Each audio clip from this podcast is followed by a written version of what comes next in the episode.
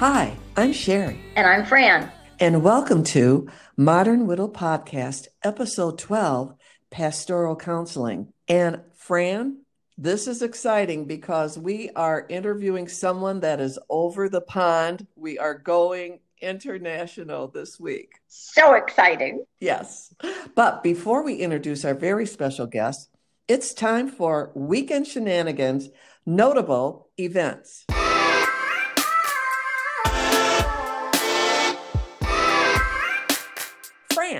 Do you have any notable events or weekend shenanigans you would like to talk about? Well, probably everyone in the whole country or world is involved in March Madness right now. I used to do a bracket, but I don't anymore.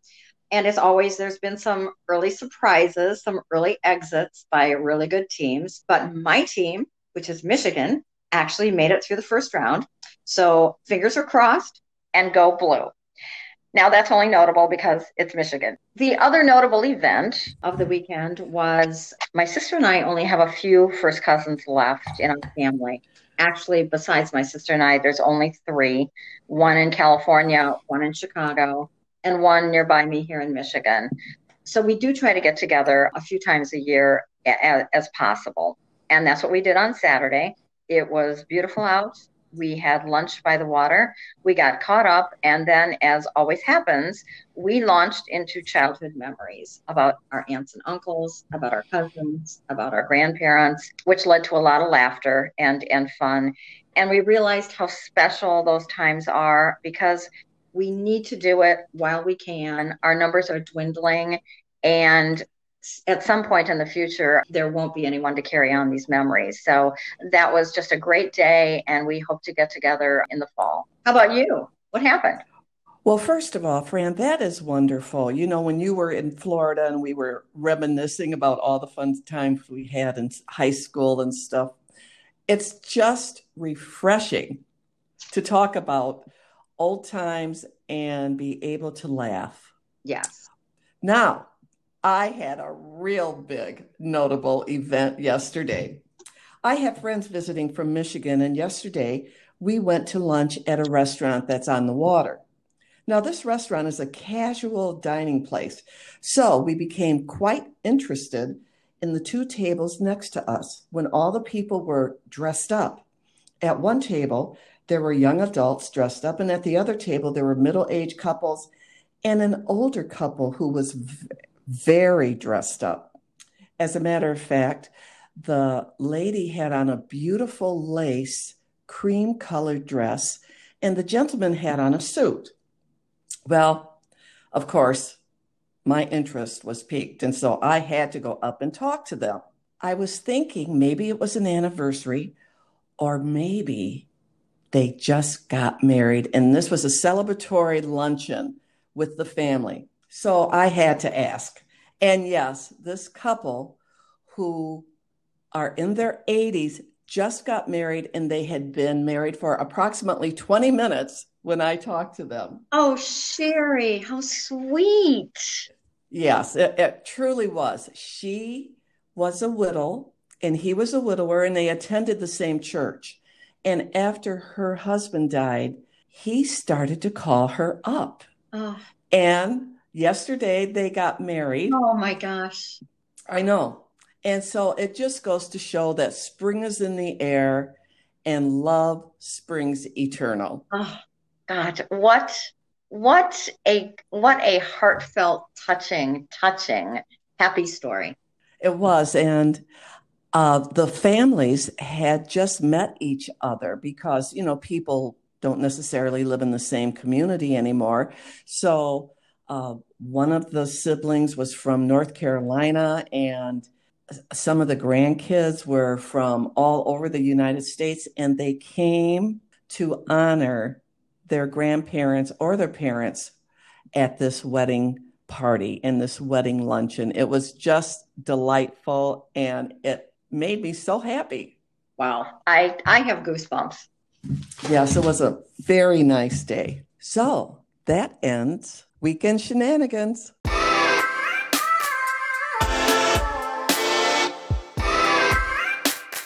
I am so happy to introduce our guest speaker today, Paul Clark. And Paul is a classmate of ours from high school.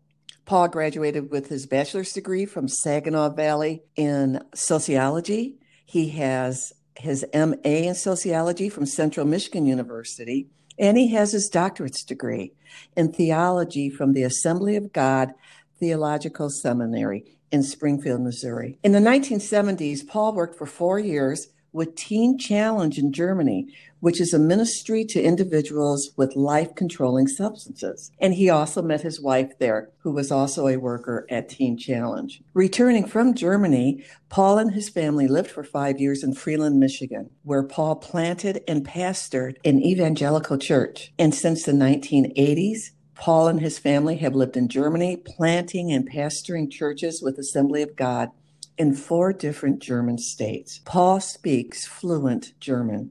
And a major part of Paul's work is pastoral counseling. So, Paul, welcome. And I have to say, I am so impressed that we are talking to you and you're in Germany, I'm in Florida, and Fran is in Michigan. This is phenomenal. This is really it's a cool. miracle. It's fantastic. It's a miracle. yes, it is. So, welcome to our podcast. Glad to be with you guys. Paul, before we start on pastoral counseling, I am curious, and probably Fran is too, how about the COVID and the lockdown in Germany? What is going on in Europe? And specifically, since you're in Germany, what's going on in Germany right now? Well, this is the thing we talk about all the time here. Probably, it's probably not any more problematic than in Michigan, as I understand the statistics in Michigan right now, which I'm from Michigan. And so, what that basically means now in Germany, uh, children have gone back to school about a week and a half ago. We had um, children not being in school for about three months. I mean, that was like the second lockdown or the third lockdown. We kind of lose track after a while. Now, stores have opened but to go to a, just a normal store like a shoe store, uh, you have to register ahead of time with email or you have to make a phone call so that you can go into a store at a particular time. Of course, grocery stores, pharmacies, they've been open the whole time, like in the States. Restaurants are not open. We only have uh, takeout. Mm. And uh, it's looking like we might even go into another lockdown here in Germany. oh, God. They're talking about going down to a lockdown maybe with the stores closing again, going and after Easter, the schools closing. So it's it's kind of a it's a very traumatic thing, you know. I mean, it's um, it's not simple. You know, our granddaughter, she um, when we we thought there might be a lockdown or there might be this closings of schools this week, she almost had a meltdown. My my she's in first grade, you know, because the teacher was starting to warn her that we might have a school closing. But um, you know, other than that, um, you know, also, also the ruling is now we can have three people outside of our family come into our home. Now, when the last lockdown was, was only you could have only one extra person come to your home who is not a part of your family. I mean, I'm talking oh. about not family. I mean, just one extra person. You know what I mean? I think wow. children under six were not included. And so if we go back to that situation, and that's why my wife and I, we, you know, we get a little bit of cabin fever, that's for sure. But through my work, I do a lot with Zoom and that kind of thing, but still there's no uh, substitute for the real thing. Wow. Well, Paul, our episode, this week's episode is entitled Pastoral Counseling. We know as a pastor, you wear many hats, so to speak. Could you tell us a little about your experience with grief counseling in particular? Well, I don't really have, I mean, the thing is, in all my pastorates, you know, you have loved ones who pass away. So, you know, you provide you provide a listening ear. You know, I think that's one of the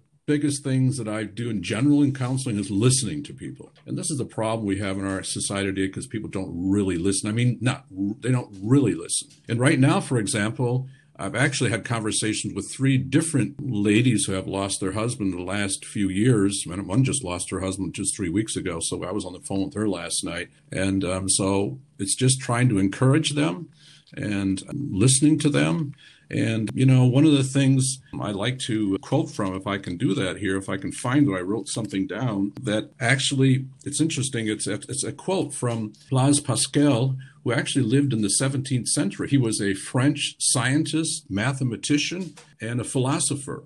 and this is of course because I am a Christian pastor, so this is sort of my feeling as I'm as I'm sharing with people going through grief. There is a God-shaped vacuum in the heart of each man and woman, woman which cannot be satisfied by any created thing, but only by God, the Creator, made known through Jesus Christ. And various, and of course, one of the things I do, prayer is a part of it too. And I don't know if you are aware of it or your listeners are aware of it. There have been really scientific studies done on prayer that actually prayer helps people to recover from mental illness, from physical ailments. It really helps people. They recover in a in a more speedy way. And I'll say something about prayer. You know, somebody once asked somebody, "Well, does prayer do you really gain anything by prayer? And someone responded this way, and this is how I feel nothing, but let me tell you what I lost anger, ego, grief, depression, insecurity, and fear of death. And sometimes the answer to our prayers is not gaining, but losing, which is ultimately the gain. So, you know, I do pray with people, encourage them to do that. Of course, I do encourage people. Some it depends too. Some people prefer to be in a support group, and some people don't, which is okay. And that's another thing I want to say, and that's what I have observed. There's no one way to deal with grief. And there are some people that think like there's a timeline. There's no timeline. If you lose a part of your heart, there's no timeline. And I think that helps me to understand and to be compassionate. And um, I'm thinking of another one of the ladies that actually, um, she's a business lady. She lost her husband a few years ago, and with her, you know, she's very happy that she has her business that helps her. But she, she's still. I mean, after three or four years, there's just waves of, of grief that she has to deal with. And, you know, we speak on the phone from time to time. And actually, she's seeing, I think the whole time, three or four years, she's also seeing a professional counselor. So it kind of, you know, just, there's different aspects of this whole thing. So I, I don't have all the answers, but I know listening is important. I know prayer is important. And I know it's important for people to not just go turn inward. That's one of the most dangerous things, just to go inward. It's important to reach out to friends, to family, if it's possible, to um, loved ones, you know, and that really helps also because if we, if we, if, if you're dealing with grief and you go too much inward, that does lead to depression. So I'm preaching here. I can tell you guys can tell already. I'm a preacher. I just talk. you already touched on a, a few of the things that I was going to cover in my next question. Um, Sherry, did you have something to add? Well, I really liked what you said about prayer, and you might not gain anything, but you certainly can lose anger, the fear of death. Hopefully, some of the grieving could go yes, away. Yes. You know that that was very touching, Paul. I liked I like that explanation of prayer. So, Paul, what, as far as what you can offer people that are in the grieving process, how do you think your guidance differs um, from traditional grief counseling? That's a really a very difficult question. I really don't know because, you know, I don't really deal with what others do. I mean, I hear, I read a little bit about it, but because I know the people that I counsel with, they they they do different things. Well, for example, there's a lady that this is really tragic. I mean, I can mention her name because it doesn't really bother her to say that. Gabi, she lost her husband last year. Just the, he was just 51 years of age, suddenly passed away. And I did the funeral, and like a week later, after I did the funeral, she turned 50. So I've been on the phone with Gabi quite a bit in the last year or so, and she has two teenage daughters. And so, you know, she is also part of a faith group uh, but sometimes I sense with her she has a little more difficulty being in a group, you know. So I'm trying to encourage her to kind of get back in the group a little bit. I mean, I can only encourage, and I know she's seeing also a professional counselor. And one thing that helps her, she has two or three close friends that she does spend time talking about her loss. So I don't, I don't know if I'm really answering your question here, Fran, because I, I don't consider myself a specialist, but I know I've tried to encourage people who are grieving. And actually, that's a little bit about my personality. My, my mission statement is to be an encourager. It's kind of like a cheerleader. Remember, you guys were both cheerleaders back in high school. no, I'm, I'm, I'm out yes, you guys here in front of everybody. But they were yes, they were great cheerleaders. They did some great stuff. And in a way, I feel like, and then and my mission statement is to encourage those who encourage others, or encourage those who encourage others, and also encourage those who need encouragement. So eventually they will encourage others. So what you two ladies are doing, and I think it's phenomenal, you're a cheerleader, you're an encourager for your your listeners, and uh, that's all part of the process. People that are listening to this podcast, I think that's so important. I was just amazed that you guys pulled it. They're doing this. So I, you know, I'm not answering your question. I'm just kind of talking a lot. There, but I think there is pastoral care is important, you know, or somehow if, if, people are Jewish, then they need to touch, they need to talk to their rabbi. Maybe I haven't done it for a long time. And some people actually, when they go through loss, then they will go maybe for the first time, speak with the pastor, speak with their, their rabbi or their priest, which is not a bad thing. I would encourage everyone to do that. Well, I thoroughly agree. I love what you said. I think in our own way, I agree that Sherry and I are still cheerleaders. We do want to encourage uh, people who are going through the grieving process because we've gone through it ourselves and possibly one little nugget of encouragement or or information might just help one more person. But Paul, could you touch on the value of having a, a sense of community uh, that a place of worship can offer a, as far as comfort. What I like about the faith community is that it's diverse, you know, from age groups, because as we all get older, we tend to relate to maybe only one, you know, age group. And I'm thinking if you're down in Florida, but I'm I know you're on vacation, you're not in a senior center, uh, senior citizen center, but uh, that's what you have different ages. So when you go into church or you go to your synagogue or wherever, there might be some little kids running around, which is great. You know, some people get upset when kids run around, make noise. I love it. You know, as a pastor, I mean, there's something going on. I mean, that's just the way it's got to be. And then, then there's those relationships you'll you'll build with others, and just seeing others. Even though sometimes it's not going to be a long talk, it might be somebody might just put their shoulder, well, hand on your shoulder. I guess we can't do that during this Corona time, but but we need that. Um, we need it, together. We are much stronger than alone. I mean, this t- togetherness. I think that's the key you know, you guys were cheerleaders together. You guys had a, your own little, uh, well, I, it was a great thing what you guys did as a team. And, I, and, there's something about that. Being together, I think, you know, faith community is like being on a team togetherness. And I know that's one of the difficulties too for some people when they have loss. I don't want to see anybody. I, I, I just, I just, you know, but, but that's all part of the process, somehow trying to gradually do that. And interestingly enough, the lady that just lost her husband of f- almost 50 years three weeks ago, Margot, and she also also has a small business. And actually, the last few months, her husband has been in hospice, so she really hasn't had much connection to the church there. And she even said, was very honest, Paul, my faith is wavering right now. And I said, you know, Margot, that's understandable when what you've gone through because her husband had cancer for such a long period of time. And, uh, but you know, the funny thing is she said, you know, Paul, I'm going to go to church next week. And I said, Margot, just go to church. Don't, don't worry about what you don't feel or think. Just, and, and, that's, that's part of the process, you know? I was just going to say, Paul, I like how you express yourself and how your positive outlook. It does help when you are around people. I remember that I in the beginning, after my husband passed, I closed myself in. I didn't want to see anybody because I would cry. I stopped all the organizations that I belonged to. I just quit because every time I would go to a meeting, people would say, how you doing? and I would cry and I didn't want to make anybody else feel bad. So I stopped all of that. And then I figured out that I was getting depressed. And so connecting with people, like you said, going to church, even if you don't see say anything to anyone just to be around people. And of course with covid this has really been a stressful time for people who have lost a loved one i'm sure. Yes i i, I agree Cher. I guess one of the things that's helped me ever since skip passed away is i am a friendly outgoing person even if i was in an area where i didn't know anyone I found myself talking to complete strangers. And by the end of the conversation, I was sharing stories about him, and we were all laughing.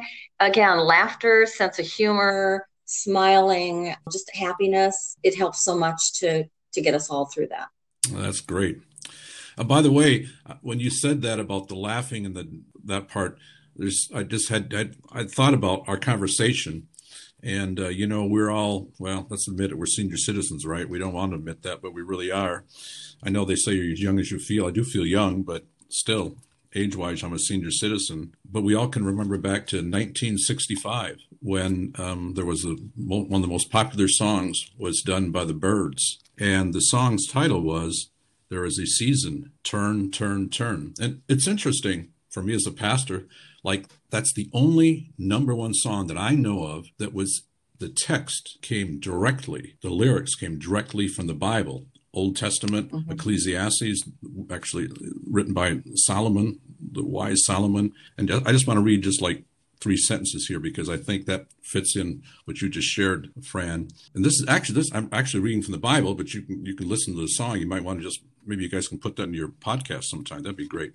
There is a time for everything and a season for every activity under the heaven, a time to be born, a time to die, a time to plant, and a time to uproot, a time to weep, and a time to laugh, a time to dance, and a and, and, a time to mourn. Now, I think most of your listeners have done the mourning part and the grieving part, but actually, I would like to leave this one thought somehow try to figure out how you can laugh. Of course, this podcast is really great if you need time to laugh. I mean, you guys are stand up quality. I mean, I think you guys maybe that's the next thing you guys could do, like do stand ups. You know, like uh, this this Sherry and Fran. That sounds cool, or Fran and Sherry. I don't know which way you do it, but that's what I I like. This that I would like to encourage your listeners. Just find times to laugh. You need to laugh and find times to dance. And if you dance by yourself, you dance with your grandchild, you dance with your dog, your poodle, like in Sherry's case.